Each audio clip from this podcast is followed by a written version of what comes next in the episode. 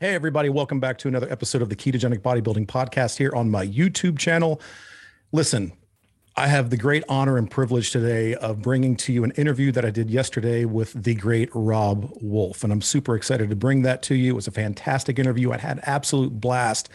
And it's really cool for me because I've been a fan of Rob's work for literally 16 years. Uh, Robb Wolf was was very instrumental in me converting from my typical, you know, bodybuilding diet of the 90s, you know, chicken and rice every two to three hours. Uh, and converting into at that time a very strict paleo diet, which then evolved into the the keto uh, movement, and is now sort of pivoting on the axis of keto and carnivore. And Rob himself even admits in the interview that that's kind of where he's landed these days as well. So it's really, really interesting when we get to that. Um, Robb is a former research biochemist, which is to say that he's really freaking smart. And he's always been a go to resource for me to always validate what I'm doing as a coach and a trainer with my clients. And uh, so he's an ongoing resource for me and has been for, like I said, 16 years. Um, not only is he a research biochemist, but he's also a two times New York Times best-selling author of The Paleo Solution and Wired to Eat, two phenomenal books. And he's also co-authored a new book called Sacred Cow, which is also a killer documentary that I highly recommend you watching. I'll leave links to all of these resources in the show notes. So another great thing about Rob is he's no stranger to performance. He actually started the first and fourth CrossFit gym affiliates back in the early 2000s when that whole thing was kicking off, which is pretty cool. He's also a former collegiate powerlifting, uh, California State powerlifting champion.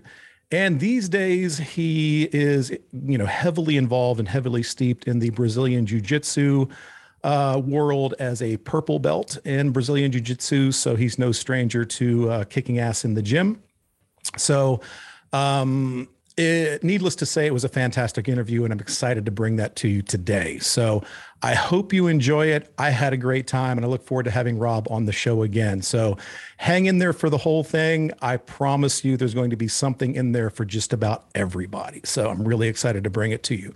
Listen, before we get started, real quick, because I want to get right to this interview. If you want to support the show and get an amazing product at the same time, I highly recommend checking out manscaped.com manscaped.com, if you don't already know, is the world heavyweight champion leader in head to toe and below the waist men's grooming. So if you're like most people in the fitness realm, or if you compete, or if you just like showing off all your hard work and you don't want to cover it up in layers of freaking Wookie hair, then uh, trimmers are going to be your almost daily go-to. I use mine literally every day, not only to keep things tidy from head to toe, but also to keep it tidy below the waist and trust me, your girl or whomever will appreciate you doing that. So if you go to manscaped.com, pick up one of their trimmers, one of their performance packages, they have other great products like shampoos and body washes and all these cool things. Throw something in your cart, enter the code KGB20 at checkout, and you will save 20% off your purchase and get free shipping. So go to manscaped.com, support the podcast, get some great trimmers at a great discount and free shipping. So, thank you for supporting the podcast. And Lastly, hit that red subscribe button because it goes a long way in getting those YouTube algorithms swirling out there. And what it does is it recommends our content to other like minded people and helps us kind of spread the word with what we're doing out there. So I'd really appreciate you doing that. And we've got some really cool videos on the horizon. So hit that notification bell and you'll always be notified when something new pops up on the channel. So, without any further delay, I want to get right to the interview that I had yesterday with Robb Wolf.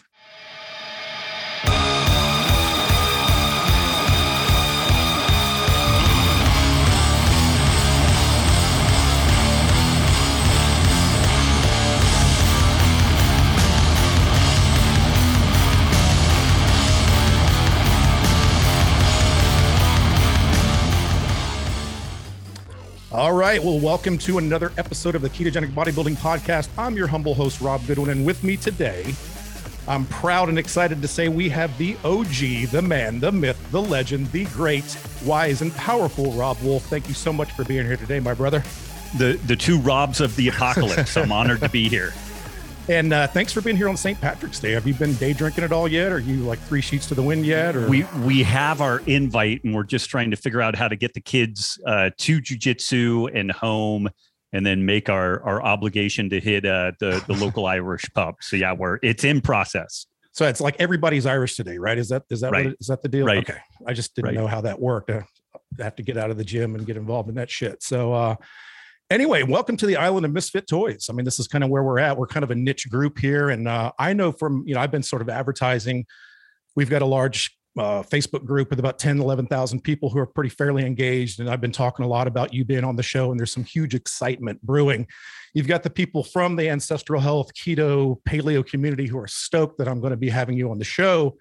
And then you've got, you know, a lot of the hardcore lifters and bodybuilders and who are coming across were like, uh, well, I don't know who this guy is, but it sounds really freaking interesting since you seem to be so excited about it. So I think they're going to be pretty engaged too. So you kind of have this cool, you know, blending of two people here. And that's what this whole thing has always been for me. Ketogenic bodybuilding. It's really just a hybrid approach combining what I've found to be some of the best elements of both philosophies. And I kind of mashed it together to be able to use that to not only help my clients, but to help myself be a competitive bodybuilder again because that was my whole thing throughout the entire you know, 90s decade was i was heavily steeped in the hardcore bodybuilding world and also as a coach and a trainer and all these things. And then my evolution through the paleo diet because of you and that changed my life because i had i know you've and i want you to talk briefly about your experience with ulcerative colitis and that's one hell of a story. I just had massive inflammation issues Mm-hmm. And uh, when I went to my physician, and he told me essentially that I was probably making it up and it was in my head because he could find nothing wrong with me. That's when I started diving down the rabbit holes. I cashed in some AOL internet minutes and stumbled onto a lot of your work. And then when I went full paleo, my joint inflammation, joint distress probably subsided by 80% within the first 60 days. And it was a huge revelation for me. So, all these years later, went down the keto rabbit hole uh, I believe I did that wrong. Uh, I just listened to, you know, the conventional, you know, orthodox keto people out there that told me I need to put butter in my coffee and all that kind of shit. And that just didn't seem to work for me. So I made some adjustments to that. And when I, when it really dawned on me that keto was really, you know, it was more about low carb than it was high fat, and you have really had mm-hmm. to turn the turn the knobs on it based on the individual. That's when it clicked for me, and then it all ultimately worked really well for me but uh, so that that's where I come through the whole thing. But uh, I've come out on the other side, and it's been very successful for me and my clients. But throughout this entire journey, I've I've followed you, and anytime I was sort of curious about something, I'd always you know listen to something that you were doing to, for to get a little bit of validation from where I was. But um, what I want to talk about before we dive into the most pressing topics that the people you know that follow what I do are going to want to know from you can you explain a little bit for those who don't know the story of your issues with your health in the late 90s and your research and how this all came to be? Sure, sure. And just as a, a little bit of background, I, I was a lifter at one time. I still dabble, but I was a, a teenage uh, California state powerlifting champion. Oh, I was going to get to that. Yeah, yeah, yeah. At, at a 181s, I had a 565 squat and deadlift and a 345 bench, which was pretty good, pretty good. And, oh, hell and, yeah. Uh, just yeah. just wearing a Inzer lever belt, which I still own. No no belt suit or, or no no wraps, no no polymamellic alloy, uh, you know, squat suit or anything like this was in 1990, 1991. So it was, oh, a, wow. it was a, good, good hump back. But um, have always been interested in health and human performance. Both my parents were pretty ill. My my mom had a host of autoimmune related issues that we kind of figured out later. Uh, both parents were type two diabetics. Uh, I, upon discovery of a low carb diet, which I'll get to in a minute, um, figured out that I don't do super well with a a lot of carbs. Like some people clearly do wonderfully with that. But I, I think both genetic and epigenetic uh, considerations, like uh, I was on antibiotics for acne, tetracycline between the ages of uh, 13 and 21. So I had like wow. nearly, you know, a decade of unbroken antibiotic use in addition to i don't know how many like sinus infections and strep throat and this and that. So a variety of reasons that I, I, think i probably have gut issues um, some autoimmune stuff uh, some uh, you know poor glycemic control. But it was uh, around 1998 that I guess around 97 to 98 that uh, the my health crisis kind of hit a, a, a high note. I'm about 165, 170 pounds right now. I'm five foot nine. Um, my ulcerative colitis was so bad that I was down to about 125, 130 pounds. So if you imagine 50, I'm not a big guy, but if you imagine 50 pounds less of me, that that's the the state that I was in. Wow. And um, I was eating a a high carb, low fat, vegan type diet, which I, I think will work for some people. It was disastrously terrible for me. And I was in a graduate program, and my vitamin D levels, which I checked a few years later, were like 12. I mean, it, it was it, it, was just like every single thing you could imagine I, I was doing wrong, was broken, was suboptimal, um, super high stress, super poor sleep. Um, and and I think that the uh, the had I been well rested, low stress, living in Costa Rica or Arizona, like the the diet wouldn't have been as negatively impactful. But I I was um, I was driving a misaligned car with the gas and the brake on, and you you know you can only imagine why the tires fell off and the axle broke and you know all this other stuff. But it was kind of a, a, a long story about how this idea of a lower carb ancestral type diet got on my radar, and I, I, I won't drive us off a cliff with that, but this this idea of a paleo diet got on my my mind um, when I started looking at all the the challenges that I had, gut and autoimmune related, and the stuff that my mother was dealing with. So it was 1998. I put into a, a new search engine called Google this term Paleolithic diet.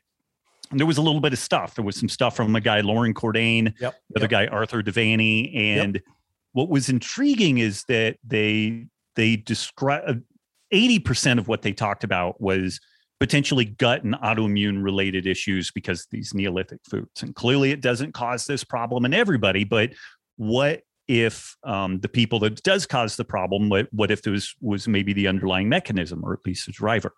So i was sick enough that uh, you know anything seemed reasonable at that point. And so i i uh, looked around for my best iteration of what a low carb type diet would would look like and it, interestingly a uh, an Atkins book was kind of my my mm-hmm. entry mm-hmm. into yep.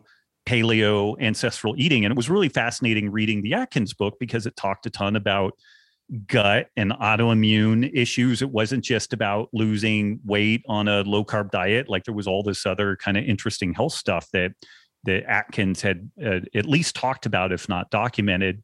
But it was life saving for me. Like it was really miraculous. Uh, uh, the the transformation was immediate. My sleep started improving. I started gaining some weight back. Um, uh, heart rate variability and stuff like that was two two two and a half decades in the future. But you know, I right, uh, right. Uh, looking back, like all those parameters, like the allostatic load started improving, and for the first time in my life, I could go six, eight, ten hours between eating and not just be a completely melted down, you know, puddle of goo. Uh, not that I did that frequently, that, you know, I would go that long without eating, but I could.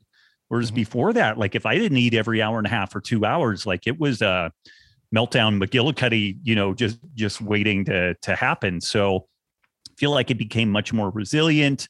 Um, uh, fixed a lot of the problems I had. I, I w- at that time I was in queue to either do a MD track or a PhD track, possibly an MD PhD track, and I decided I didn't want to do either of those. Like this, this stuff was so kind of profound and earth shaking for me that I, I wasn't entirely sure what I wanted to do, but I, I knew conventional medicine wasn't it. And it was right around this time that I found this weird workout online called CrossFit that I started doing with a buddy of mine, Dave Werner, who's a retired Navy SEAL. And within about four months, we had 15 or so people training with us. We had converted his garage into a into a gym. And I reached out to Greg and Lauren Glassman, the founders of CrossFit, and said, Hey, you know, we we uh Dave and I want to open a gym. We want to call it CrossFit. Can we do that? And they were, yes, go be achieve. And so that was the first CrossFit affiliate gym in the world, CrossFit North.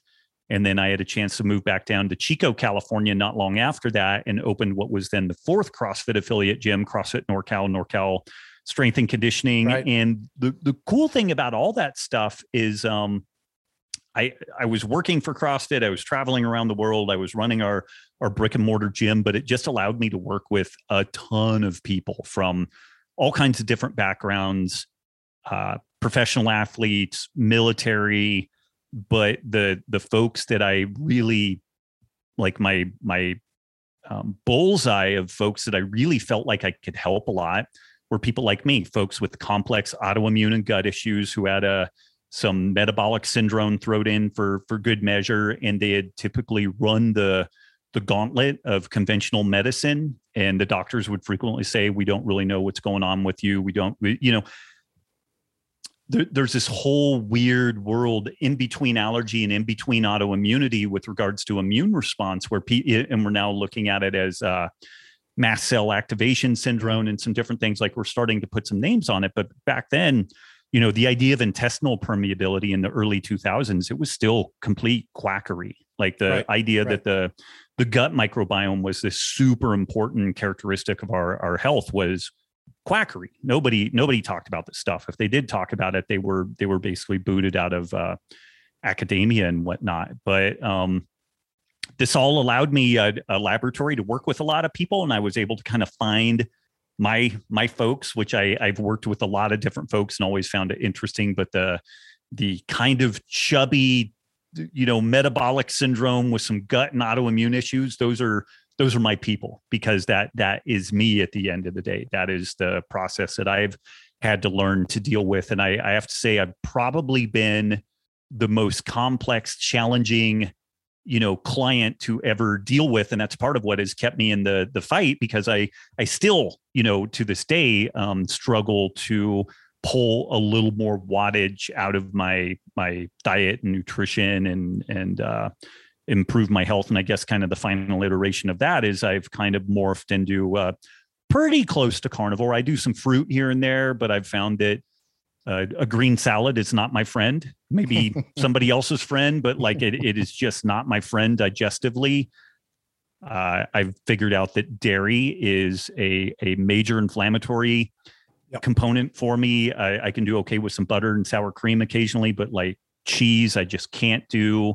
And it can be raw and milked by the Dalai Lama, and you know, uh, uh fermented with the the tears of you know monks and everything, and it, it just doesn't matter. Like uh, uh, dairy is a pretty inflammatory food for me. I, I had a couple of months ago a pretty severe autoimmune um, uh, rheumatoid arthritis flare that um, was scary because I couldn't use my hand. It was mm. so bad. So couldn't type, couldn't button my pants. Um, you know, and now after pulling a bunch of stuff out of the out of the mix, like I I couldn't I couldn't do a ton of stuff with it. And so in a, a, month and a half of, of dietary tinkering, I've, I've got my hand back and, you know, my blood work looks better because I had some high inflammatory markers. My uh, ANAs, anti-nuclear antibodies were, were well within that like rheumatoid arthritis realm. And I've been able to, to push that back. So again, I know that the bulk of the folks that you work with are very performance oriented and, um,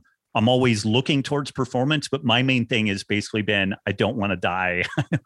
I want to I want to stay in the fight as long as I can. My wife's mother right. died from rheumatoid arthritis at the age of 50. I just turned 50 uh, two months ago, so that has been my main orientation. Uh, stay alive, be as healthy as I can, and then you know the the performance side. I my main activity is Brazilian jiu jitsu, and then doing strength training to support jiu jitsu and, sure. and so that's kind of kind of where i am. Yeah. Well yeah you're uh i mean that your thing is you're the way you've helped so many metabolically broken people over the years and that that has become your gift to this industry but don't sell yourself yourself short. I you know i've mentioned to a lot of people the guy's a badass you know he's a powerlifting champion uh crossfitter and you know that's no easy feat. Brazilian jiu-jitsu we actually have a jiu-jitsu school um, below our gym here and uh, you know those guys are rolling five days a week and i know how physically demanding that can be and the performance characteristics of that you know is, is very challenging. So the good thing about having you on is we can we can go down these rabbit holes about performance and nutrition and uh, you're still speaking the same language. And a lot of the people that come into my world they want to train hard they want to continue to try to you know build muscle and and thwart sarcopenia and all these things. And uh, you know they have these metabolic issues as well that they think are preventing them. So they find a nutrition protocol that seems to lend to them being kind of okay mm-hmm. uh, in the gym and being able to perform. But then to to kind of turn the knobs on this thing and make this kind of nutrition protocol work for that high performing gym person, that gym woman, that gym man, that jujitsu, you know, practitioner, and all these things. I mean, it, it can be quite a nuanced thing. So to be able to break down some of that and uh, get some feedback from you from your you know deep ba- background, and this is going to be invaluable. So, um, but uh, so before we get to that, uh, because I, I think I mentioned to you before we started recording, there isn't a day that goes by in our ketogenic bodybuilding Facebook group. We got about 10 or 11,000 members and but it's not a huge group, but it's big enough. But the cool thing about these people is they're very, very engaged. Mm-hmm. They're very active in the group. It's not the type of people that just join the group and never get involved. I mean, there's always shit going on. And every day, either myself or one of the admins of the group are recommending electrolytes, magnesium, potassium, sodium to these people because they're having issues with their performance, making that adjustment into a lower carb or ketogenic or you know primal nutrition protocol. So I want to get your input about uh, some of the complex interplay of how that works and why it's so important in performance uh, in the gym, out on the road, in a CrossFit box or whatever you're engaged in, uh, on you know rolling, doing jujitsu. Can you kind of explain and break down why that's so critical? Yeah, you know it, it, it clearly it's self-serving for the guy who's got an electrolyte company to tell you why electrolytes are so important. well, that, let, that, let, me stop you right there. Let me stop you right there because I, you know I, I want to say right now, I kind of know, knowing you as long, not knowing you, but following you as long as I have, you've always been that self deprecating, honest, forthright, transparent, tell it like it is. You evolve. You, there's always been this no bullshit, truthful thing about you. And I just think that's your one of your appeal. Thank you. And I have to believe, and you haven't told me this, but I've had to believe that you have started this company because you saw a real need for it in the marketplace for people like me and people like you and people out in the tra- the training landscape. Is that not correct? It, it is, and I mean, it started off as a. Uh, we really recognized that folks were super deficient in electrolytes in general, sodium in particular, and we spun up this free downloadable guide, like how to make your own keto aid is is what we called it.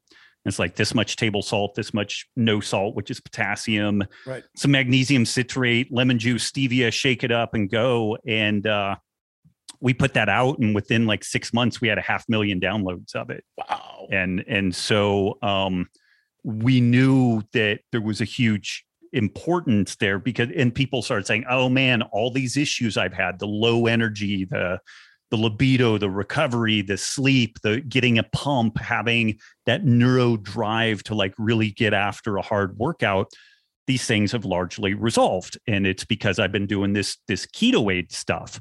Gee, wouldn't it be great if you guys made a product? And mm-hmm. so we've we've continued to offer the free downloadable guide. So this is kind of what makes me feel better about it. It's like make your own, buy ours. The only magic about LMNT is just that it tastes good and it's convenient. Like there, there's sure. no magic salt great. to it or yeah. anything like that. But um, but you know the I was I've struggled to think about well, why are electrolytes important? And I, I started thinking about like what are the most tightly regulated physiological systems in the body?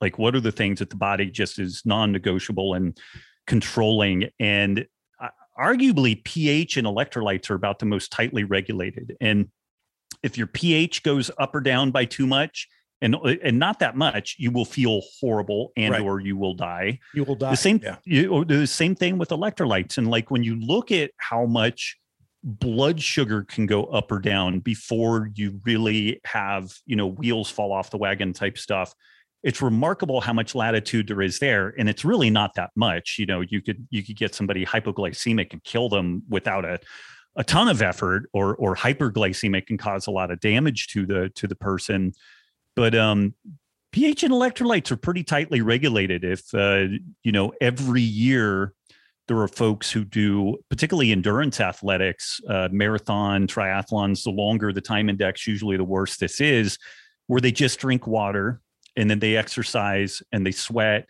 And when we sweat, we almost exclusively lose sodium. We lose virtually no potassium.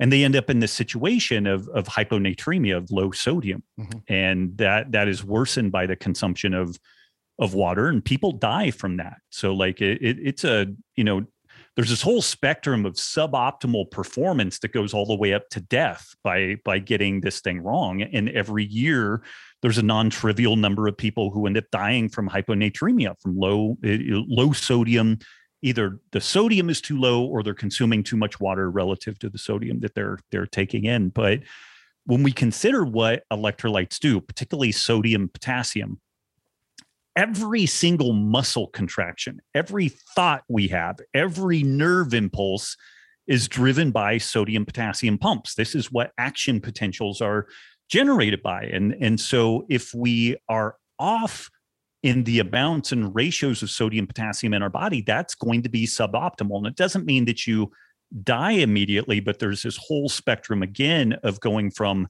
kind of optimized performance or cognition or neurological drive, even just the the uh, uh, preloading of the heart. Like if we have proper fluid volume, you know, the way that the heart is really efficient is when it is loaded with with um with blood under exercise parameters, it's like a uh, it's like a trampoline. It pre- preloads, it stretches, and there's an elastic characteristic to the heart that then snaps it back, and you you actually get a more efficient heartbeat. A too low of blood volume due to um, uh, uh, inadequate sodium will make that worse too much of that will make it worse too and this is hypertension and it you know it's part of the reason why we get atherosclerotic plaquing. That's probably a major factor in that. So you know just adequate electrolytes in particular sodium they just underlie every single feature of performance you know from neurological activation muscle contraction uh, cognitive function uh, proper cardiorespiratory activity get part of that cardiorespiratory activity is getting a pump you know getting right. a nitric oxide release and getting a pump and and everything that's kind of uh, favorably associated with that and and uh, you know uh, training adaptations.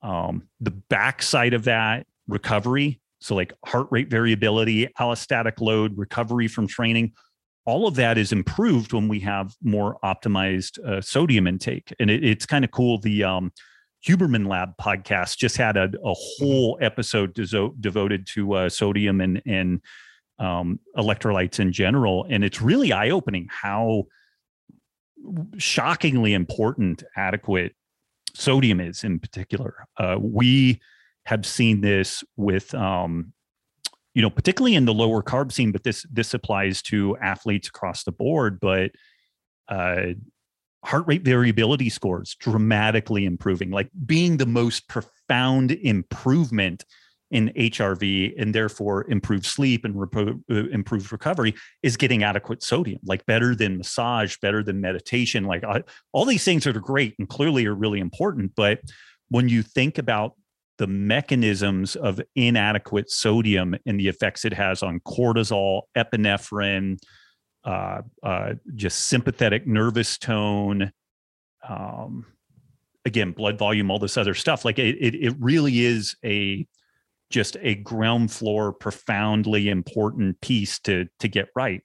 And the really cool thing about it is if you're a little bit off, and you you swig some down like even pickle juice or like you you grab uh you know an ounce and a half of salami which is a salty meat and you have that and then you sip on a little bit of water.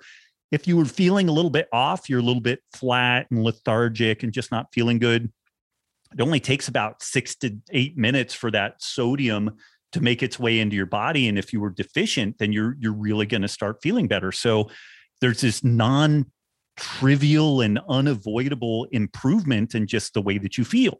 And and so that has honestly been one of the the boons for us with regards to LMNT is folks will they're like oh, i'm not feeling very good. Okay we'll give this thing a shot. And then eight or ten minutes later they're like oh wow i really feel good. Or the same deal go drink some pickle juice. Like do a, a half a cup of pickle juice or eat a, a, dozen olives or or do an ounce and a half of salami. Like do do uh, some salty food. But properly addressing that sodium just ends up going everything from like neurological function, cardiac output, neural drive, HRV score, you know, like uh, uh, gastric emptying so that you're getting all the nutrients out of your guts that you want to do. Like it, it really, because it underlies all processes in the body, having that optimized, it ends up improving pretty much everything.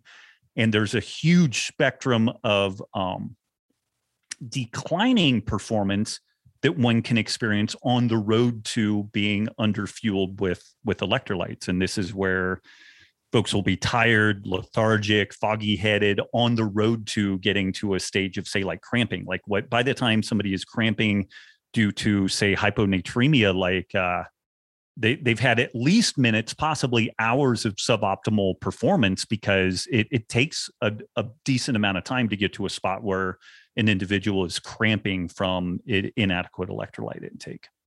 So it's kind of important, is what you're saying. It's super important. Yeah, yeah, yeah, yeah. Um, and and it's honestly easier to address than what a lot of people think. It's just um, you don't always prioritize drinking some pickle juice or eating that salami and stuff like that. And within a you know physique circles, uh, there are absolutely times where one wants to be very fastidious about sodium intake and like you know subcutaneous uh, uh, water storage and stuff mm-hmm. like that but there's also a tendency to to unfortunately uniformly assume that lower sodium is going to be better because of that water retention oftentimes it's it's beneficial for right um, right making one look more vascular and actually leaner and absolutely yeah. There, yeah yeah there was a trend you know it's all through the 90s of reducing sodium sodium's the enemy to the physique competition community and just in the past four or five years, there's been a huge swell of prep coaches and trainers and coaches saying, Whoa, wait a second, this is actually dangerous.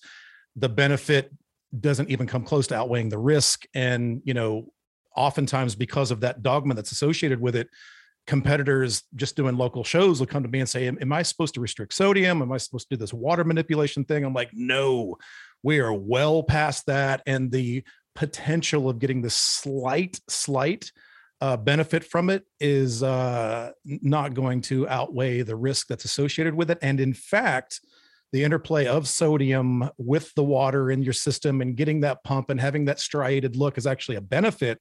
Right. And most prep coaches now have have pulled away from uh, restricting any sodium or doing that water manipulation thing. I don't do it, and I've you know walked in at four percent body fat and completely peeled, not manipulating water, not manipulating sodium, and I do it with the people that I train as well.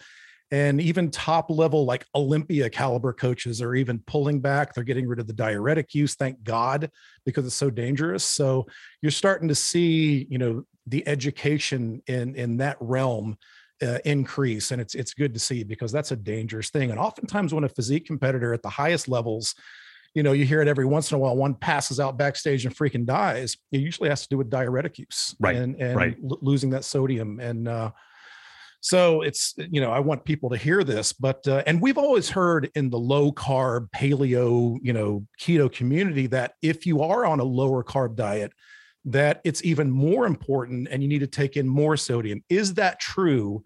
And how much more? What, what are we looking at as a general dosage guideline for most people?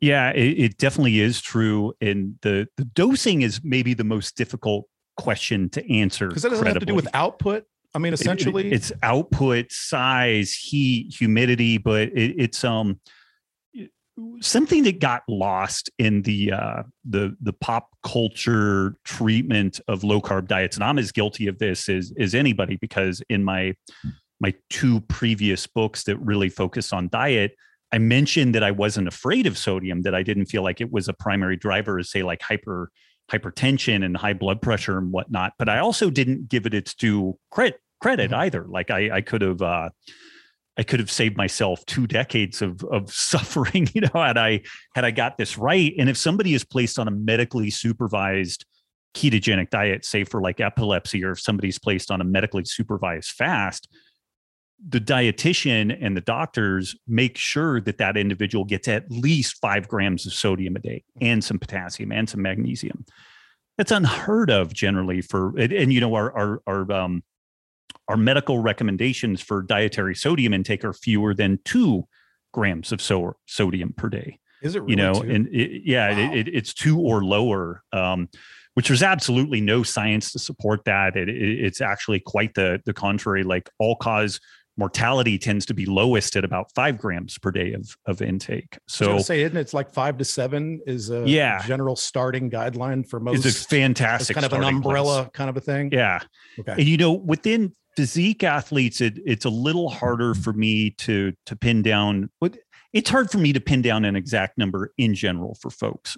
And and the reason why is that large athlete versus small athlete, male versus female. Males sweat in a different way than women do. Uh, men tend to um, have more like sweat droplets, which are less cooling and tend to carry more sodium out. And so, uh, uh, you know, female sweat needs maybe you know different with regards to sodium repletion relative to to men, um, to heat, humidity. So, like the American Council of Sports Medicine recognizes that athletes training in hot, humid environments and/or at high motor output need somewhere between seven and ten grams of sodium per Right. day. And this is ACSM guidelines. This is already assuming that people are eating all the carbs because you know, like when you do, if you take an NSCA like CSCS or like a Right, certified right. personal trainer thing, all the nutrition questions are basically whatever the most carbs are, that's it. Like that's the answer, you know? Yep. So they're already a high carb athlete. Higher carb folks tend to retain more sodium. And even in that situation, the ACSM is recommending like seven to 10 grams of sodium for, for these high motor athletes, heat, humid, all that type of stuff. Um, a low carb athlete, uh, we tend to have lower insulin levels. Lower insulin leads to lower aldosterone. Aldosterone is a primary renal hormone that causes us to retain sodium. This is part of that whole story of the natriuresis of fasting, the tendency to lose sodium while fasting or low carb. So low carb athletes might double that need. And Mhm. so the the bookending that I've seen is it, it, it this is just kind of across the board, but particularly if folks are on the lower carb or just minimally processed food, I think five grams of sodium is a really good place to start with people. And it's it's critical to mention that sodium in table salt, your table salt is only 40% sodium. It's 60% chloride. Right. So at five grams of sodium is more than 10 grams of table salt, which is like 10, 10 teaspoons. So it, it- it's a lot, you know, over Wow, the yeah. over the course of a day, it's a lot. And um, you know, just as maybe a a uh, a benchmark for people, we've done some work with uh, uh, NHL athletes, and these guys, these these are pretty big dudes, are 210, Shit, you know, 215 pounds, not giant, but uh, uh, pretty big dudes, pretty athletic. Um, because even though they're playing on ice, they've got all this gear on. It's a very hot sport. It's kind of like jujitsu, where th- th- these guys just sweat a lot. It's a very active, very um, you know, warm sport.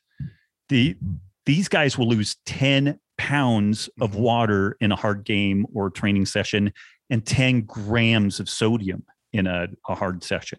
Wow. Now, their dietitians are telling them to consume two grams of sodium.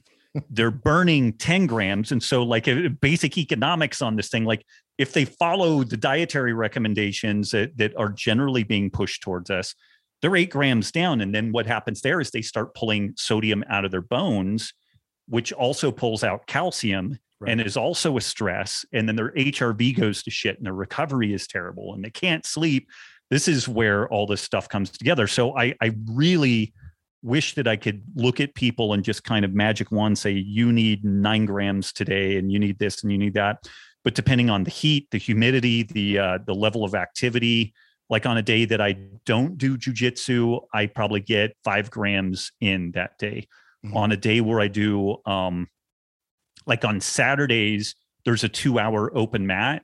And on that day, I may end up doing 10 grams of sodium through, throughout that whole that whole day as part of the training, part of the recovery, and and the whole nine yards. So I've got a twofold increase on what I, I consume really active day versus uh, a more modest day.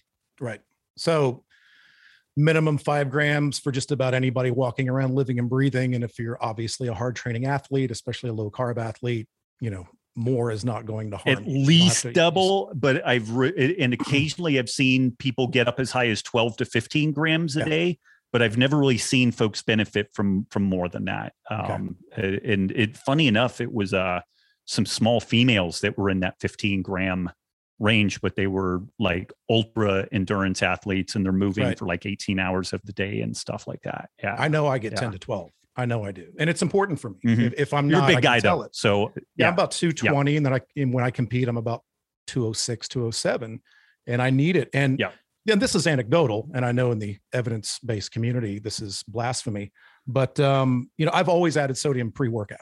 And now I do the, you know, the mango chili in with my pre workout. So I've just replaced shitty table salt with this, which is way better. But I'll tell you where I really noticed it. Um, I started using the chocolate salt. Uh, I'll take one of those packets in my morning con- concoction. I'm at the gym at literally five in the morning, training clients in the gym, and so I've started doing this organic dark roast coffee.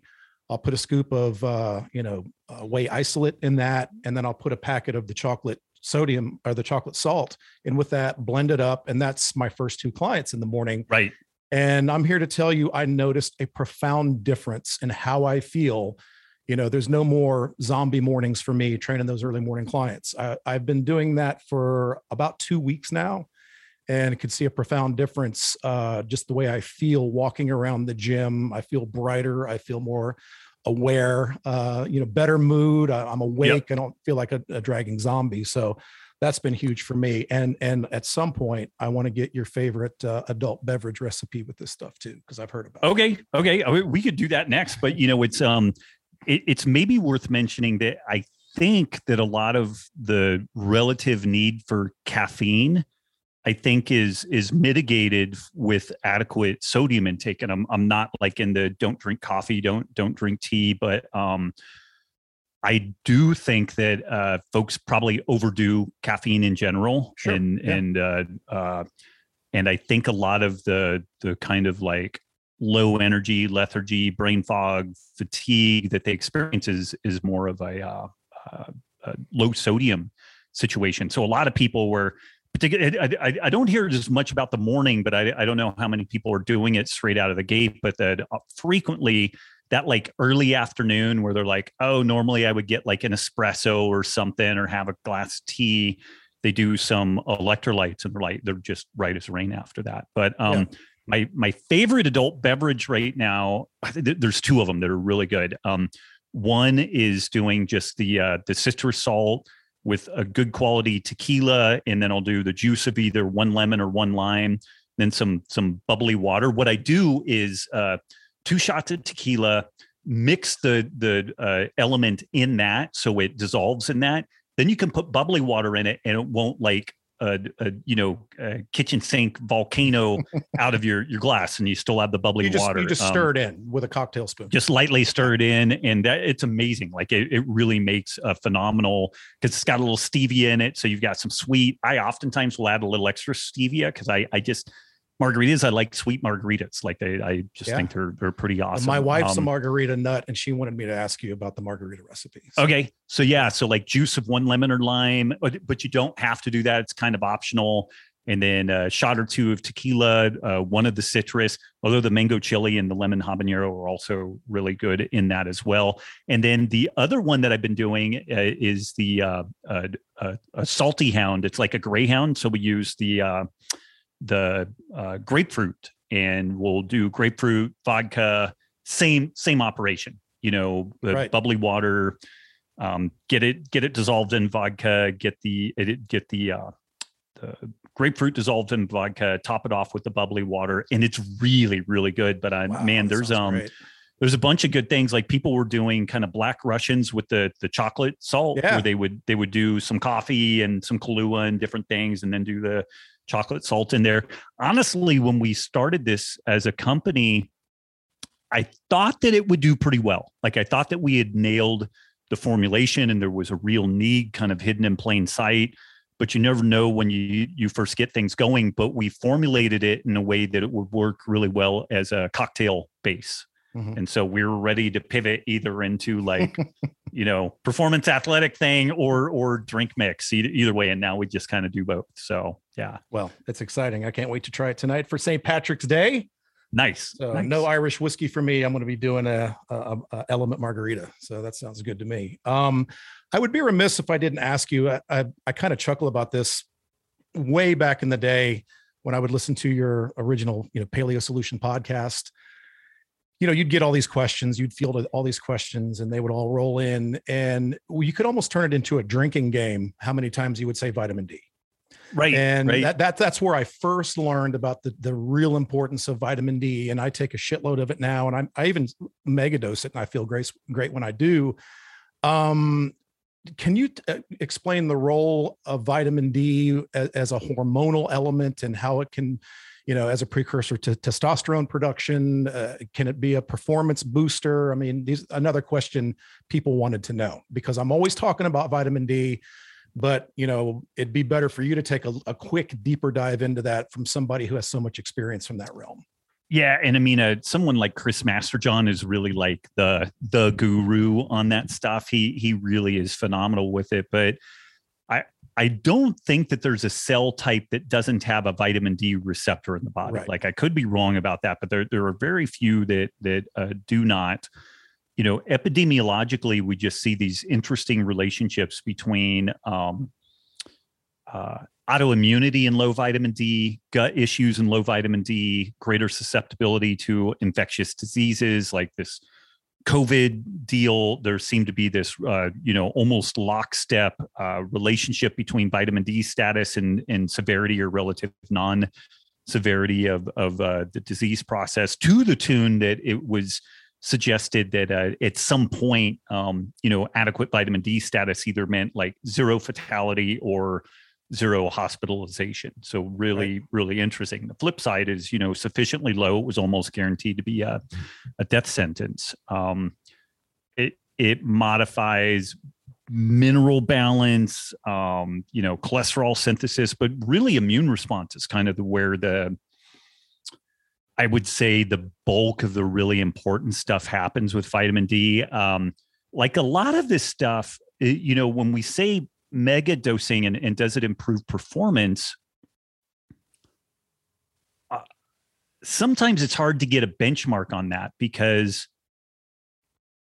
and it will depend. So historically evolutionarily humans have gotten the bulk of their their vitamin D from from the sun, and uh, mm-hmm. lighter skin folks get it get it easier. Darker skin folks that need to be out in the uh, sun longer to get the same amount. There also may be some genetic differences that um, darker skin folks may actually need higher vitamin D levels than.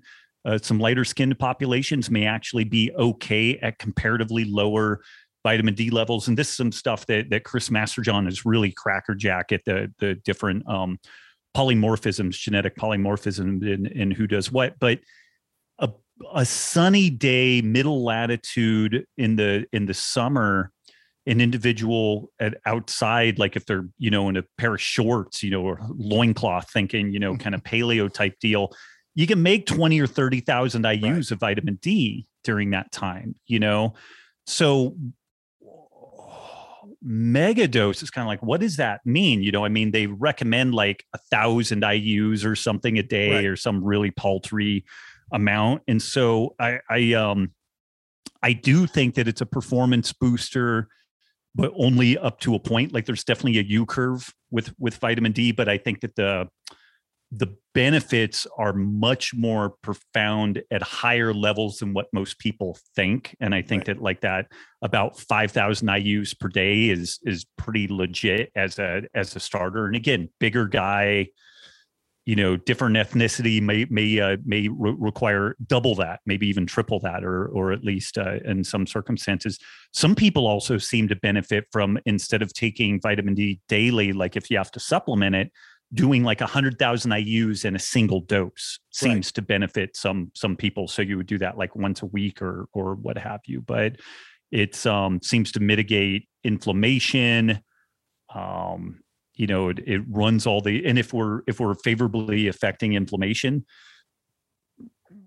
from that like physique competitor perspective, if you're inflamed, some of your recovery capacity is always allocated to dealing with the the consequences of inflammation and this is i think some of the benefit that we see from just cleaning up a one's diet in general with regards to physique. If your gut is inflamed, if you have systemic inflammation, some of your recovery capacity that could be allocated to getting stronger and getting bigger is allocated to just dealing with systemic inflammation or gut inflammation. So if we mitigate inflammation, then I, I it makes sense that we have more resources to allocate to recovering from training. So I, I think that that's a, a really strong, you know, case to be made for uh, for you know making sure that vitamin D status is topped off. I I do think that um, I think the company is Everlywell. You can you can order like a home blood test where you prick your finger and you do some some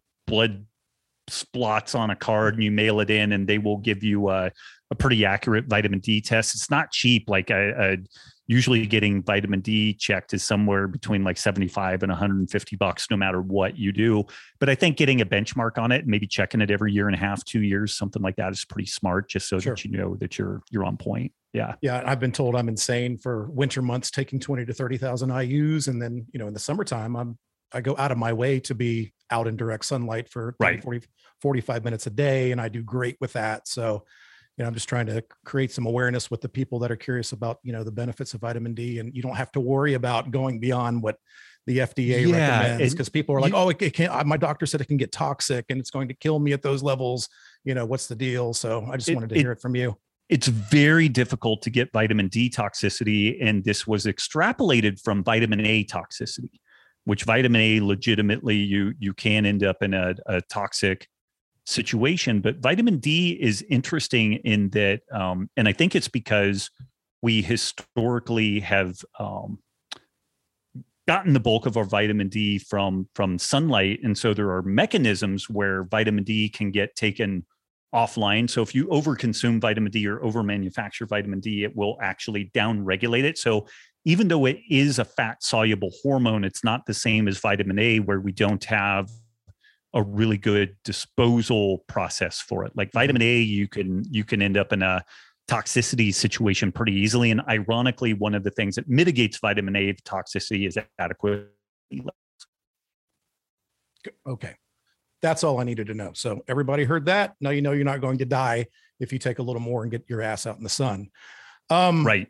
Something that I think we both can relate to, you know, from the bodybuilding world, and I say bodybuilding is sort of a, a blanket term because I know that 99% of the people that that follow what I do are not competitive bodybuilders, but they consider themselves bodybuilders because they're trying to build the best genetic example of them they can possibly be. And sure, a lot of what we do is driven by you know aesthetic goals. Uh, but then we also are concerned about being healthy and, and mitigating a lot of the uh, effects of a, of a poor diet or an, a very inflammatory diet. But then you get the people from the uh, from that hard training world that are just coming into this, and this goes into one of the most popular questions asked of me in our group and from clients is uh, you know can you build muscle on a low carb or you know ketogenic style diet and I say obviously yes, and we both know this is true. Uh, but I also have, you know, a couple of caveats to that. I I do use some carbohydrates st- strategically mm-hmm. within what I do, and I've heard you say, you know, sometimes throwing 50 to 75 grams of carbs at it, you know, might do some people some some g- real good. But you know, the keto zealots, the the orthodox keto, you know, crazy kooks out there, just rain down on me every time I bring the C word up, like I'm, you know, doing some disservice to the cause and I'm, you know, going to be thrown out of the orthodoxy. But, uh, you know, I'll tell people, you know, I, I, take in, you know, sometimes 30 grams of carbohydrates, you know, pre workout, and it's from a fast absorbing source like a cream of rice or even like a cyclic dextrin powder. And I know that the way that I train, I'm going to burn through that glycogen fairly quickly and I'm going to dispose of it and utilize it for what I want to use it for, for the gym for performance in the gym. And I also remind people that, and correct me if I'm wrong, but taking in that carbohydrate around my workout is also going to be protein sparing, right. meaning that it's I'm going to give you know the amino acids the opportunity to do what they do without interrupting that and letting the carbohydrates be you know the driver of that energy and performance in the gym, and then it's gone, and there's no detrimental effects from that. So when I talk about taking in carbohydrates around workouts, some of the uh, keto orthodoxy just want to you know draw and quarter me over that but uh, i also tell them that uh, you know th- there's this insulin hypothesis out there where people lose their minds if you talk about any insulin secretion whatsoever. And I tell them that that's terribly misguided, that it's not about how much or how little, but it's the precise amount required in order to produce an anabolic effect. And it doesn't have to be a lot. And I've, I've I think I've even heard you say that you might do just like a small apple or something like that before you do jujitsu or you train. So for the people that come into this that are skeptical, and you get some of the hardcore bodybuilding type guys that are like, "Oh yeah, I tried that keto shit. It didn't work. It was a total train wreck." And that's because unfortunately the keto orthodoxy the powers that be like you know the people out in the mainstream they tell us that it has to be you know 70% fat and 25% protein 5% carb and you know no fucking wonder they don't they're not getting the same effect when they get rid of their chicken and rice every two hours and they start, you know, putting butter in their coffee and, you know, doing all this shit. But right. then I tell them, you know, keto is not about high fat, it's about low carb and you can, you know, get the same effects. So, you know, we're very protein driven with a more moderate fat approach based around energy output and what what you need without spilling over and then using carbohydrates as a specific tool in the toolbox to you know drive workouts and performance and then you just leave them alone. So how do you feel about that to the people that say oh if if you do these low carb diets you you can't build muscle or the performance is going to wane. It's just not going to work long term.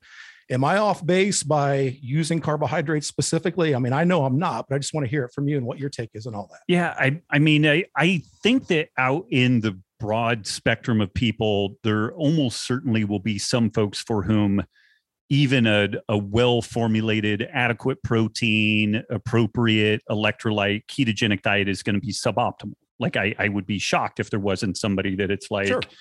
we clone them and we run them, you know, one of them, uh, you know, 40% carbs, one of them, uh, uh, 8% carbs, and like the, they just do better on the 40 percent carbs, their gut, uh, uh, microbiome, their genetics, like everything works better with that. But it beyond that, like it, there's some interesting things. Even folks that are are in more of a classic like uh, three to one, four to one ketogenic diet for like epilepsy, they end up with glycogen levels about where folks who eat carbohydrate in, end up after about a month, month and a half of keto adaptation.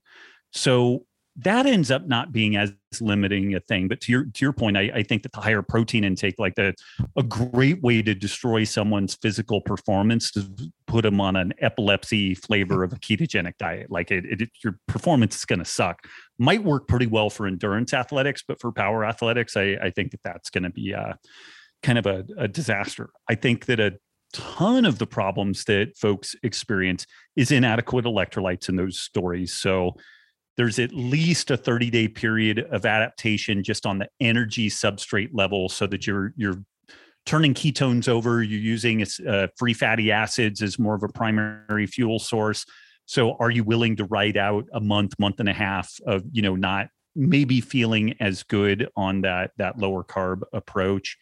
And then i think another question in this thing and this this kind of speaks to what you were talking about with like the low carb jihadis keto got so popular that we forgot that there's this whole spectrum of just kind of lower carb. Mm-hmm. You know, there are folks that were eating 800 grams of carbs a day and they kind of maybe it was kind of successful but they maybe felt like shit they had gut gut issues they had a you know hypoglycemic ups and downs and then they find that man if i just do 200 grams of carbs a day i have super good performance I, I, I check my ketones and I'm mildly in ketosis. I'm not mm-hmm. like at a 1.5, I'm maybe at a 0.4 to a 0.5 or something because of physical activity and leanness and all this stuff. So there's this whole spectrum in between of just kind of like moderate to low carb that may be really appropriate maybe a, a, a good benefit. And then we have that targeted ketogenic approach, which is what you talked about, where the person may be pretty low carb most of the time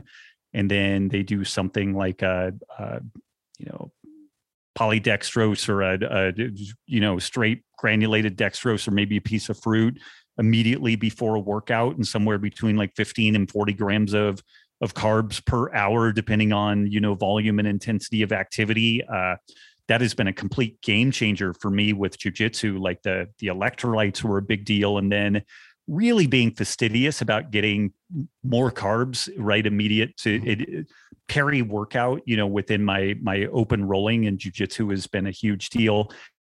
And that's honestly kind of perplexing because the studies again suggest that my muscle glycogen is probably topped off. So I'm, you know, or at least reasonably topped off. So why is that a problem? I think that some of it is the central governor. And when we start doing hard physical activity and we're in a low carb environment, blood sugar does drop. And although ketones can fill a gap there, the brain really doesn't like changes in like energy status. And I think that the central governor part of the brain that regulates energy access and kind of perceived energy levels and fatigue, if it logs a serious drop in blood glucose levels, even while keto adapted, the brain will put the brakes on our physical activity. We won't feel as strong. We won't have kind of as much, you know, piss and vinegar to get after something. So I think, and again, you know, to the evidence-based crowd, I don't have a randomized control trial on this. I'm being speculative, but it, it you know, I think it the a mechanism it makes sense here. I think the reason why the peri workout carbs work isn't necessarily to top off muscle glycogen.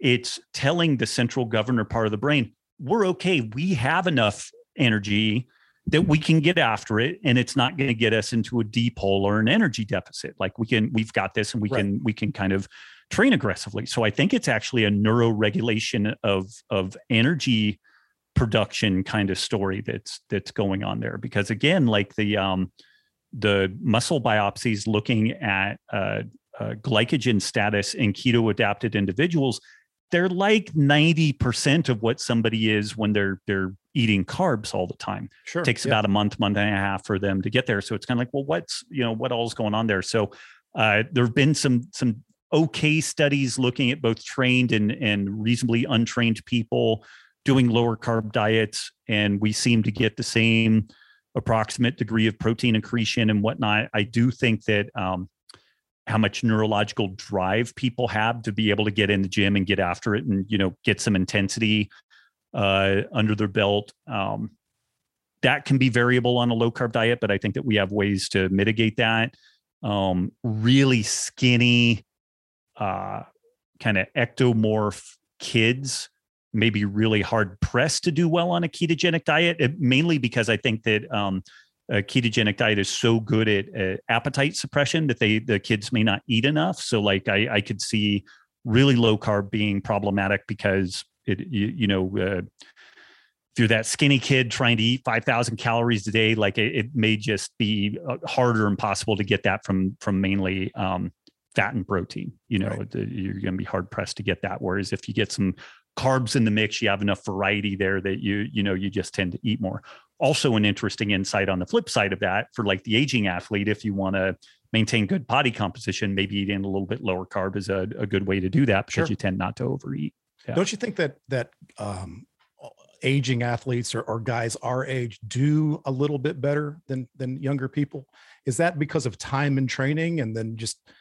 adapting to the process or having that and i hate this term now but that metabolic flexibility or why do, why do you think that is that uh, and I've noticed it with my clientele that that the over 40 crowd seems to do quite a bit better than some of the younger crowd. Why do you think that is? I, I think to some degree because we actually lose carb tolerance as we get older. And so I, there are some folks out there that equate ketosis with metabolic flexibility. And I think that that's a mistake. It, right. it, it, I, I think that, um, like my wife is an example of somebody who's very metabolically flexible. She if if she eats low carb she'll go into ketosis and she won't even notice it and it doesn't even change her performance. Like she she was a 13th place crossfit games finisher a number of years ago. Um, she can eat higher carb she can eat lower carb. Like she she's pretty bulletproof on that. I i, I don't see ketosis as being a route to metabolic flexibility other than if we are losing weight and reversing insulin resistance, then we might on the backside of that then be able to put in more carbs. But I think that older folks tend, even in in non-westernized uh, societies, tend to lose some amount of carbohydrate tolerance as they age. So I think that that's where we see improvements in both body composition and kind of glycemic control with relatively low. And that again, it doesn't have to be ketosis But if you were rocking 400 grams of carbs a day in your your uh, your 20s and now you're in your 50s and you notice that like 75 to 150 grams of carbs a day seems to be really good. That kind of makes sense you know and, it, and it's not just that physical activity may be less it, it's that legitimately at like a, a mitochondrial level like we, we are just doing better with um, fat as a primary fuel source versus carbs for for the most part. Right okay. Yeah. So you can build muscle on a low carb diet for sure, for sure. Yeah, I know I kind of kind of skirted around that. And there's some decent studies that show that. And and again, I think that there's going to be an adaptation period to getting used to a low carb diet. We need to be on point with our electrolytes. Um, we need to then be clear about like how we're defining our terms, like maybe your version of low carb diet, you went from 800 grams to 200 grams. That's still a hell of a lot lower, you know, and you may still be in ketosis, but for most of keto land, like 200 grams of carbs is a huge amount. But for for somebody who's a hard charging athlete, that that they they may still be in a, a fairly deep state of ketosis all the time, even at 200 grams of carbs. To say nothing of like you know punctuated uh, peri workout carbs and and peri workout nutrition and whatnot. Well, yeah, and and I've been you know I'm, I'm 53 years old, but I've been training hard in the gym for 30 years and I built a significant amount of muscle mass over that time. And I will be the first one to admit that I am a hyper responder. When I started training back in my early 20s, I immediately went from a guy who did absolutely nothing.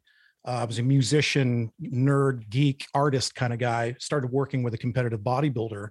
And it was nearly immediate that we both noticed that my body just responded to that shit. And I went right. from 175 to 210 like that. And a year later, I was at, you know, 226, 227 and fairly lean. So I, I get it. I'm a hyper responder. I have the genetics for that. I just look at a weight and I put on a pound of muscle. But at the same time, as I've gotten older and I've dropped my carbohydrate, it's never really been a factor for me, provided that I keep the protein high. And for mm-hmm. me, and this is also weird in, the keto sphere because of with intermittent fasting, which I'm not against, it just doesn't work that great for me for what I do, I notice that if I'm taking in protein, you know, every three or four hours to some degree, and I keep my protein levels high and I'm getting adequate rest and recovery, then I am I, I do, do well very, very that. well at keeping the muscle that I've built and not seeing it waste away like other people our age. So I yep. think that uh, that protein is the is the real driving factor that a lot of people miss in this. Would you agree with that? Absolutely. And the less frequent you eat, the more protein overall in total magnitude you're you're going to need to eat all all other things being equal to maintain the the same kind of nitrogen balance the same muscle right. mass and so like if you're a a one meal a day person you've got to eat a monumental amount of protein right. and have some sort of an anabolic stimulus somewhere else you know uh, uh, throughout your your 24 hour cycle like lifting weights of some kind i i just find like the some people do it but i find like the the really um intermittent eating one meal a day folks um they might be lean they might carry a little muscle but it's not usually super impressive levels of muscle um for strength out charles poliquin talked about this stuff uh yeah, big fan fasting uh fasting uh causes a conversion of uh type 2a two two two B mo- motor fibers to two A. It makes them endurance uh, shift, right. and so um, he was horrified at the notion of of his uh, sprint athletes fasting. He was fuck no, you know, it's like little little meals all all throughout the day. He really yeah. was not a, a big fan of um, uh, you know any type of even intermittent fasting for his his real power athletes. So i think again it, and like i know that there's a lot of anxiety around um, mtor and growth signaling and things like cancer and all that stuff. I think that the field of uh, most longevity research i think is absolute bullshit where where i look at it right now. Like i they're comparing almost uniformly sick populations of animals and to some degree humans, comparing them that, that are overfed with populations that are underfed eating the same eating the same shitty food but just not eating as much of it. So clearly they're going to be healthier. What they are not doing is looking at a, a phenotypically optimized group of these organisms that are eating a species appropriate diet, living a good life, and then cal and then comparing that do the same thing and calorie restrict that group. Right. Like as a group of of uh, bodybuilding athletes who are all lean, they're all metabolically healthy. Are they going to live qualitatively longer by still continuing them on higher protein, less refined food, but calorie restricting you 30 or 40%? Like, is your health and, and lifespan going to be improved? I don't think it's going to be. I think we're going to start accelerating sarcopenia and loss of muscle mass, and and uh, uh, we're going to start undermining the health span. And I don't think there's anything to suggest that we're going to uh, qualitatively improve the uh, the lifespan on the the backside of that. Golden, but I'm in the minority nugget. on that. No, I am no, on, and- definitely in the minority. Well, but- I'm I'm right there with you. I believe that 110%. And again, it's it's anecdotal to a degree, but I think I even heard you say in an interview, you know, you can talk about an- anecdotal evidence on you want, but if you drop a hammer on your foot, it's still going to fucking hurt every single time. right. So that you know, um, but I know for me, uh, we we did a carnivore challenge within the group in January, which I'm totally into. I, I think it's a great thing. But I noticed for me, you know, it, it's it's such a satiety-driven way of eating. I got to the point where I just was not hungry, which was fine, and I got through the 31-day challenge, and I think I lost 10 pounds. But uh, I noticed that I was flat. You know, terms that the terms that hardcore lifters use. I was very flat. I didn't feel full. I, I felt like my workouts in the gym were beginning to suffer a little bit. And I noticed when I came off the the carnivore challenge, which I'm still probably about 80% carnivore anyway. But when I went back to that frequent eating cycle, you know, every three to four hours, I took in that little bit of carbohydrate pre-workout and I got back on my normal routine. You know, I was telling my workout partners and clients, I just filled right back up again in a good way. You know, I, I mm-hmm. and I was vascular, striated, I had fullness, I felt good. So again, it's anecdotal, but I I think there's a reason why, if you look at the the, the, the bodybuilding community, there's a reason why the best of the best and at the highest level have been doing that, you know, for 65 years because it just fucking works, right? For, Right. for that, you know, aesthetically driven, hard, heavy lifter that's trying to just really look good naked. And I know that there's going to be a time in my life when I'm not competing anymore. And as I get older, that there'll probably be a time where I'll probably switch to more of a 90% carnivore diet and probably just eat whenever I'm fucking hungry. And I'm fine with that. But uh, for now, um, you know, and it, and it leads me to a question that I was going to, I'm just going to skip over and get to it. What is this? And you kind of touched on it. What is this thing in the community about the dangers of protein? Why is everybody turning fearful of protein now? I just don't understand this new trend in, in the keto sphere of protein is bad. You know, what's the deal with that? What's your take on that? I mean, there there is research that looks at, uh, you know, it comes out of CRAN studies, calorie restriction, adequate nutrition. Mark Mattson, uh, Roy Walford. Roy Walford was this guy that uh, did the the biodome experiment, trying to live to be uh, 150 years old and uh, significant calorie restriction. And there are animal models where if they calorie restrict, if they intermittent fast, and or if they protein restrict these animals, these animals appear to live longer but the, the I, I did a talk um, it, it's called longevity are we trying too hard and it, you can find it on the internet and maybe you want to link to that in in the show notes because i it, it's i cover something like 150 slides in an out in a one hour talk and i'm Wow. just like and i'm talking about mtor complex one regular like it's one of the most technical talks i've ever done and i i I sound like I did a couple of lines of coke dur- before, during, and after this thing. Um, so I cover a lot of ground, but I I make a case in there, and I may be wrong, but I, I make the case in there that I think that we've been comparing the wrong things. The chronically overfed state absolutely has mTOR turned on too too strong and too often but there's something other than the chronically overfed state and fasting or protein restriction. And that's punctuated eating and and you know j- just being generally healthy. And this is where um, the little bit of studies that have been done feeding animals a species appropriate diet and calorie restriction the animals die young. They don't live a, a normal length of life. Wild type animals that are are put into calorie restriction scenarios do not live longer and it's because laboratory animals chronically overeat lab food so we're comparing an overfed animal that's eating itself to death with an animal that's being forced to not overeat and, and eat itself to death. And I think that that's the the and then interestingly the um the wild type animal fed a species appropriate diet in a lab setting lives almost as long as these these uh, longevity improvements in the calorie restricted animals because they're not dying from infection and predation and all these types of things. So it's kind of like feed somebody a paleo diet, let them lift weights, get sun on their skin, but just don't have somebody try to murder them or have infectious disease. And it's like, oh, they're probably going to live a, a really long, healthy life, you know? So um, the the danger there or the concern is around mTOR and these growth factors that uh, promote neurodegenerative disease, cardiovascular disease, cancer. I think it is entirely speculative that um, m- reducing protein intake is going to really be a win with regards to mitigating cancer potential.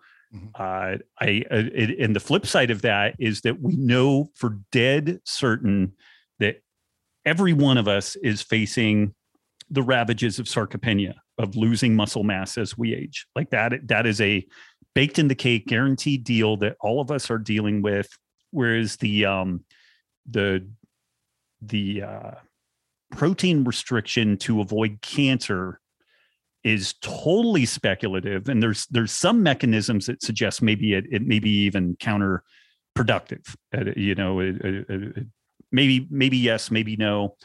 But and within your population this isn't as important a thing because people are already very body composition oriented. But i see folks within the keto sphere that um, they're asking if they should do another 72 hour fast a week or something like that. And they're not even doing three days a week of strength training right. you know? And and it's like i i think you should be doing you know two to four days per week of strength training and you you find whatever cadence you know god forbid three meals a day each one of them containing adequate levels of protein and maybe even a snack you know cra- crazy. And it, and again it'll be a little bit um you know uh, uh, driven by by needs and and whatnot. I just have a feeling that that is going to end up being much better from a health span and lifespan perspective than these significant bouts of of uh, fasting. And if somebody wants to do a 48 hour or 72 hour fast every once in a while to just kind of turn things over, that's great. But people start going on on about autophagy and and you know cellular turnover and everything. Lifting weights induces autophagy. Drinking coffee induces autophagy, and something that pe- nobody talks about this, and I really talk about this a lot in the in this talk that I gave. There's this thing called the Hayflick limit, where mammalian cells, well, I think eukaryotic cells broadly, but for, for sure, mammalian cells, they only get 50 replications before they die. Each time a cell replicates a, a little bit of the telomeres, the, mm-hmm. the uh, little ends of the, um, the DNA that we have, a little bit gets peeled off. And once you get to that 50 replications, the telomeres are gone and the cell tends to die. So you don't want senescent abnormal cells kicking around. They they cause inflammation and they can cause cancer and stuff like that. So you don't want that but at the same time when we fast or when organisms are fasted there's a whole spectrum of what constitutes senescence. And when an organism is is put into a fasted state there some of our normal physiological processes require cells that are going through the senescence process and we want that. You want those cells to stay around. You don't want them to go too far. You want them to step off, uh, you know, at the appropriate time. But there have been studies where animals are fasted aggressively, intermittent fasted aggressively. Those animals die young and they die from multi system organ failure because they are out of stem cells and everything fails all at once. And so I think that there's going to be a whole crop of people who've done super aggressive fasting and they're you know hopefully they live as long as they want to live but i think that they're going to hit a point where everything just fails all at once like a more mm-hmm. multi-system organ failure scenario because all of their their stem cells have been used up because they've stimulated autophagy and and uh, cellular turnover so much that they they have burned through their their stem cell pool and they're done. It makes you so, wonder if some of this might be driven by the whole anti-meat vegan agenda crowd that's out there. Just a little tinfoil hat moment. Do you think there's any correlation there of this kind of strange science kind of well? I mean, I, to that. I think that that you know it um it lends itself just to uh non-decentralized food systems and uh, people owning our, our the intellectual property of our food like bill gates you know wants you to to buy his pea protein backed you know impossible burger type type stuff so i i i um i think that there's financial and kind of social political reasons for why you would want to demonize meat for sure yeah. absolutely yeah so with that carnivore speaking of meat and protein uh, you mentioned that you're, you know, maybe primarily carnivore these days with a little bit of fruit.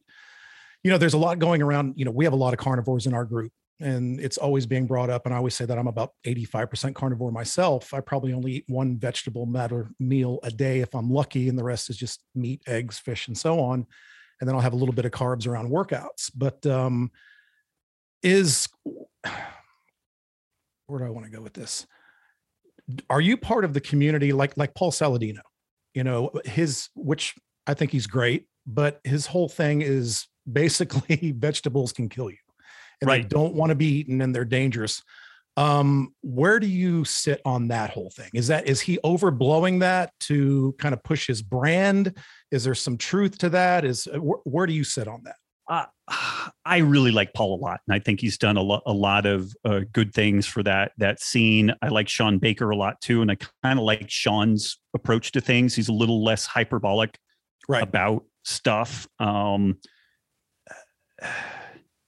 we co-evolved with plants and animals, and and uh, yeah, there are are absolutely toxicants in plants that um, maybe you're not great for us at, at, at various points, but um,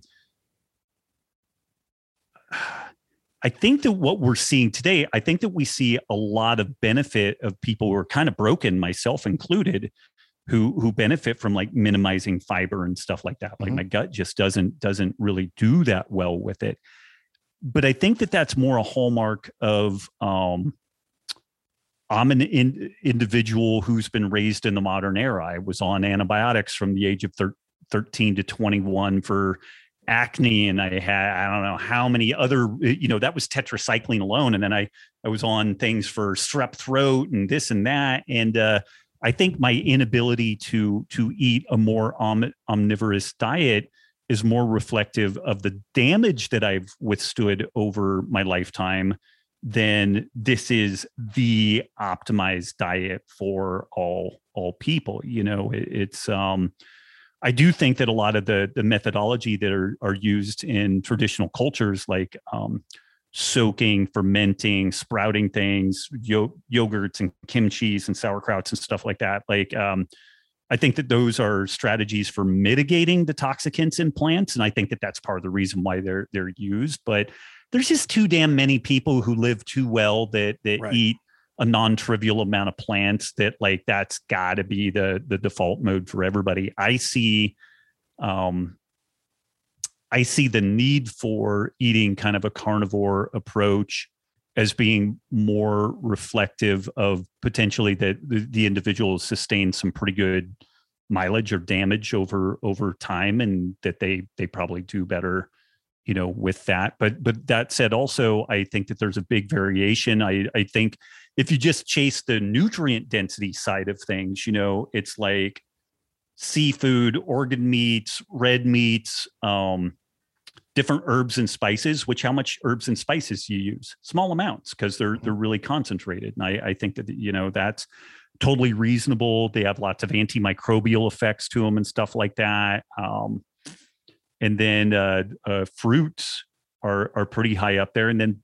vegetables end up being a little bit lower in the nutrient density thing by and large. But you know, I think that that's a little bit you know there, there's variation and on that but if we just think about nutrient density and then the immunogenic potential of foods you know like gluten is problematic for a lot of people. So we, we're at least suspicious about that. But if we look at building a nutrient dense diet um, with an eye towards uh, immunogenic foods, you know, potentially uh, foods that could cause it, it, systemic inflammatory issues, gut issues, that ends up cleaning up a lot of this stuff. And with a little bit of experimentation, you kind of figure out if you you do better with more or less of these things. Like doesn't really require a uh, a religious doctrine to be built around any of that stuff. You know, so it goes back to it 30 days just, and yeah, it goes back to individuality.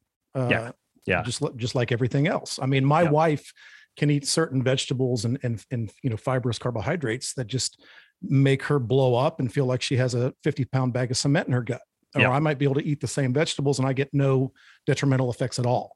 So yeah. I, I, think it's very individualized. And what I do love about Paul Saladino is his transparency and, and the way he evolved through his own carnivore journey. And he started adding in, you know, certain tropical fruits and honey right. and things like that. And he was not afraid to step up and say, Hey, this is what I do. It works for me. And, you know, I'm not going to be part of the, you know, orthodoxy. And, and, and I admire that about him. And I, and I wish more people would be like that. But, uh, in regard to the carnivore thing, you mentioned Sean Baker, and then we we got Saladino, and they're you know sort of splintered off in slightly two different directions. What is your take on getting optimal nutrition on a carnivore diet? Do you think that organ meats need to be consumed for you to be in an optimal carnivore and you know diet, or do you think that's overplayed as well? I think it's kind of overplayed, and I I base that somewhat on anecdotal experience where I've gone long tracks of doing more more offal and and uh, uh, you know fiddly bits and not doing it and not really noticing a, a difference one way or the other. Um, I, uh, I I do feel like getting in a little more seafood and like shellfish and stuff like that. Like I feel like that that's a good move for me, and part of it is just for sanity. You know, like right. I love a ribeye, but this is where um, uh, I love ribeye, but I don't know that I could do what Sean Baker does, where it's just like every it. fucking day I, I, I pull out a machete and eat a, a ribeye with it. You know, um, if I had to, you know, to like manage an autoimmune condition, I, I guess I could, but it's just like I had uh, I had a really good. We we have some meat that we got here locally. One from a bison ranch, another one from a, a Montana Longhorn outfit and I did a, a cube steak, like it's uh, a, a yeah, steak yeah. that they chop, you know, they meat tenderize it and I, I, cooked it in some olive oil and everything, which I guess olive oil is a no-no. It should be, you know, something else, but I, I ate a good helping of that. And then I had like two apples with it because I, I actually got a little bit of training in today. And God damn if those apples didn't taste good. You know, it was some local local apples that that we had gotten at a, a cider pressing thing early in the in the uh, fall and I managed to save some of these apples. God damn, they were good. Like just yeah. re- it's so sweet, you know, it's Shit, yeah. itty bitty ones, itty bitty ones, but um tasted amazing, really satisfying. And uh uh I don't know if they're gonna fucking kill me, but like it it really it made my life so much more enjoyable, like having those apples to to look forward to. So it and I still have a host of kind of gut related issues, like a, a lot of fiber is not my friend. Um, certain fruits I really don't do well with, but like apples, I seem to be okay as long as I don't do too many. Interestingly, tropical fruits I definitely do better with. You know, I, I, I definitely seem to do better with tropical fruits. They they seem to digest a little bit better. Um, I'll actually do some plantains and uh, uh, fry them in some like coconut oil and stuff like that, mm-hmm. you know, occasionally, which I, I know is kind of carnivore heresy, but it, it's, uh, I like it. I enjoy it. My kids enjoy it. Um, it digests well. I feel pretty good on it. Yeah. But yeah, I mean, I mean, to circle back again, though, I, I just don't know if that that offal and all the fiddly bits is is really that necessary. Particularly again, if you're throwing in a little bit of fruit and a little bit of uh, you know nutrient dense seasonings like ginger and and basil and some stuff like that. I i just don't know. Yeah. Yeah. I, I did uh you know i'm probably 95 percent meat eggs fish but you know we grow organic you know raspberries blackberries and strawberries in our backyard. Right. And you know when they're ripe and in season i eat the shit out of it and that's okay with me. And uh right So I wonder if bringing in those little elements of fruit and that occasional this and that might offset what you're lacking by not, you know, going full tilt on a whole bunch of liver every single day. So yeah, I don't know. And I mean, you have people like Sean Baker who just don't eat liver much at all, and you know he seems to motor along just fine. Mikhaila Peterson, and, okay, yeah, yeah, uh, uh, Jordan Peterson, Mikhaila Peterson, and they've tried adding in some of this other stuff, and they they don't feel as good. You know, they actually go the opposite direction. So it's um yeah, I did the liver thing. I did yeah. the liver thing for that January carnivore thing. You know, I brought in some you know grass-fed liver and did that and it was fine but like yourself i didn't notice any you know life changing or any major difference in how i felt or how i performed by doing that so now it's just right. become an on occasion thing for me when it's available yep yep so yeah so t- speaking of growing things and agriculture and all this shit sacred cow is amazing. It's truly amazing and i'm recommending it to everybody that i come across. The documentary is spectacular and uh, I, I guess you know I don't want to take up too more too much more of your time, but you know little things that people can do to, to make a difference in the regenerative agriculture movement um, i think is terribly important especially after reading the book and watching the documentary what can people on a local level your, your typical neighborhood tom and sally living on you know whatever lane what can we do to support the regenerative agriculture movement and make a difference in our communities there? Man, I, I think one thing is just finding local producers and patronizing those folks right. is, is great. Uh, one of the big challenges there is um, there's usually more production around people than what they realize, but there's a choke point in um, processing. Like the the there's uh, the USDA has a real monopoly on processing and the meat, you know, what can be done with the meat if it doesn't go through a USDA inspected facility and stuff like that. Uh, there's some, I don't know if the the Prime Act went through from uh, uh, Thomas Massie, but that that was something that that you know would be important because like um, a butcher shop or even a higher end restaurant can receive a whole cow and then they can they can butcher it out and they should be able to sell it directly to people. Uh, it gets dodgy, like selling it across state lines and all that stuff. But there should be more opportunity to to just sell that stuff. So, like uh, paying a little attention to any type of uh, legislation that improves our access directly to our food and and you know like the processing side.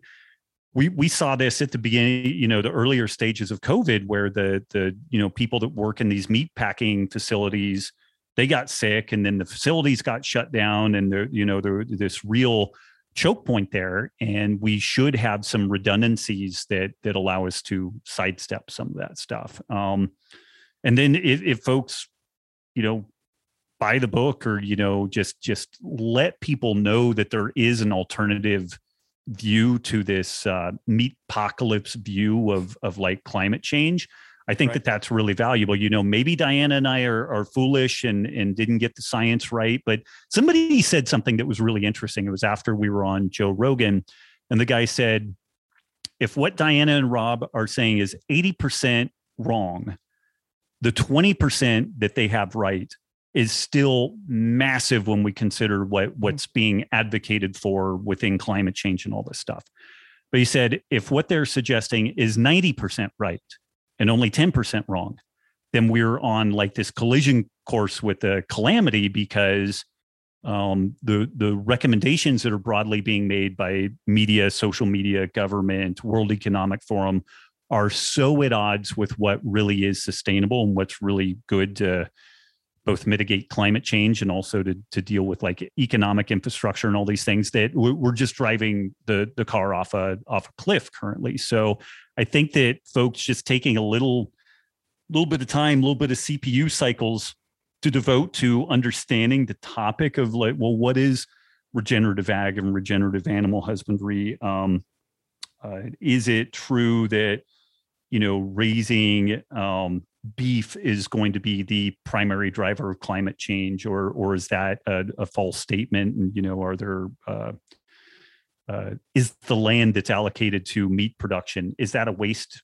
of, of that land? Should we be doing something else with it? Right. You know and, and stuff like that. I think just having some basic understandings of those topics would be really helpful because when we when we have folks ready to to vote and make policy and whatnot, folks just don't understand the topic and and uh, it's very compelling. You know, you look at what's being said, uh, media, social media, and all that stuff, and it's it's fascinating to me. Um, we'll have folks that have been in this ancestral health scene and like uh, did the, the high carb, low fat, you know, grain based deal, and it made them sick. It didn't work for them.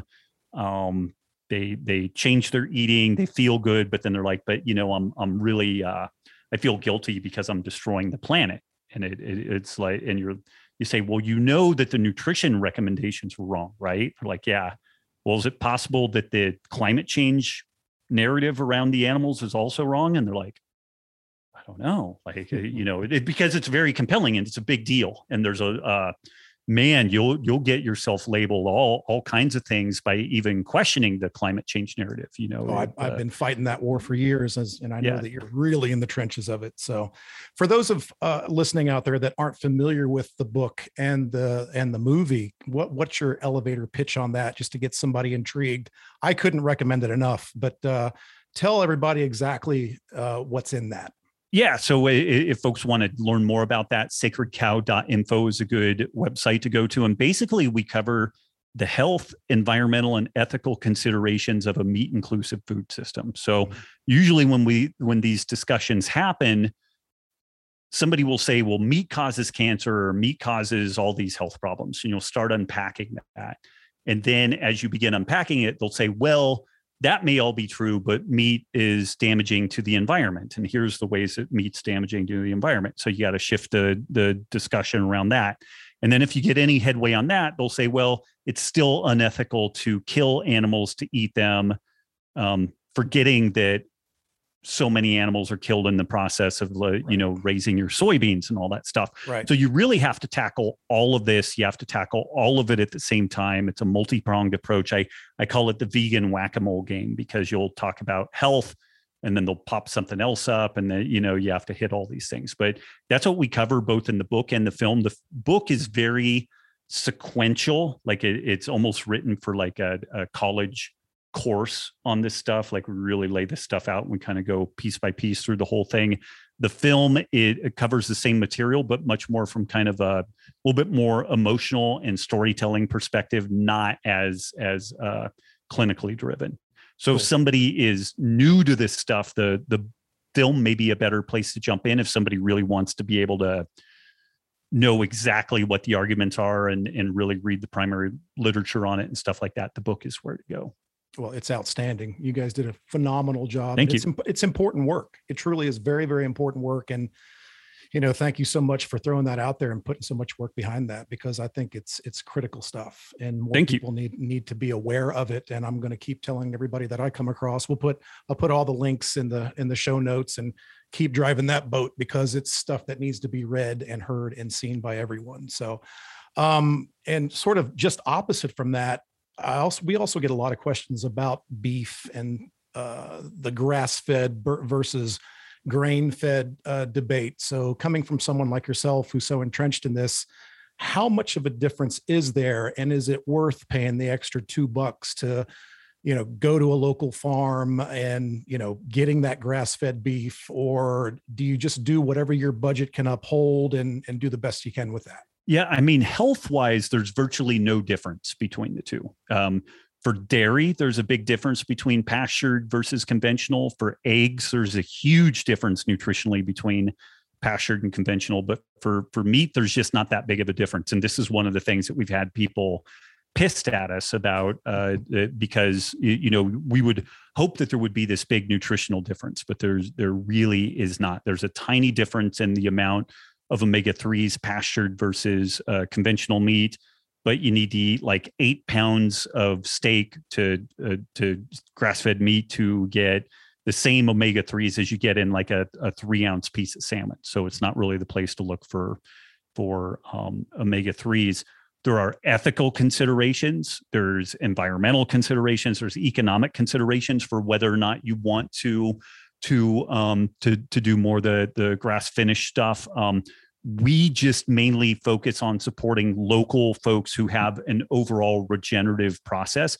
regenerative doesn't necessarily mean that it's 100% grass finished. Like some of the the local meat around here there's a lot of uh, breweries and distilleries in the flathead valley that have you know spent grain left over after they they make their beer or whatever. And you could either compost that uh, uh, stick it in a landfill or you could feed it to animals and so you know using that to help overwinter animals is a great idea. Sure. it doesn't necessarily perfectly make the animals grass fed but it also doesn't you know negatively influence the nutritional profile in in any you know qualitative way.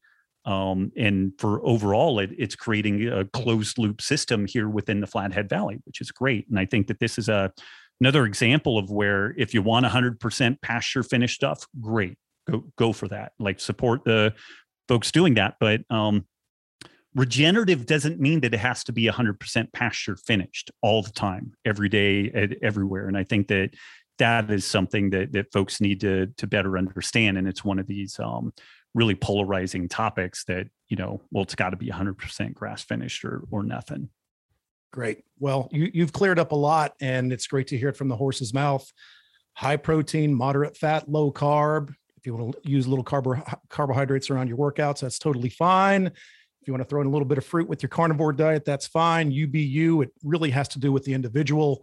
And I've been preaching that and beating that horse for years. So to have someone like yourself that I've been following and admiring for so many years to reinforce a lot of that has been invaluable. And I'm sure people are going to get a lot from this discussion.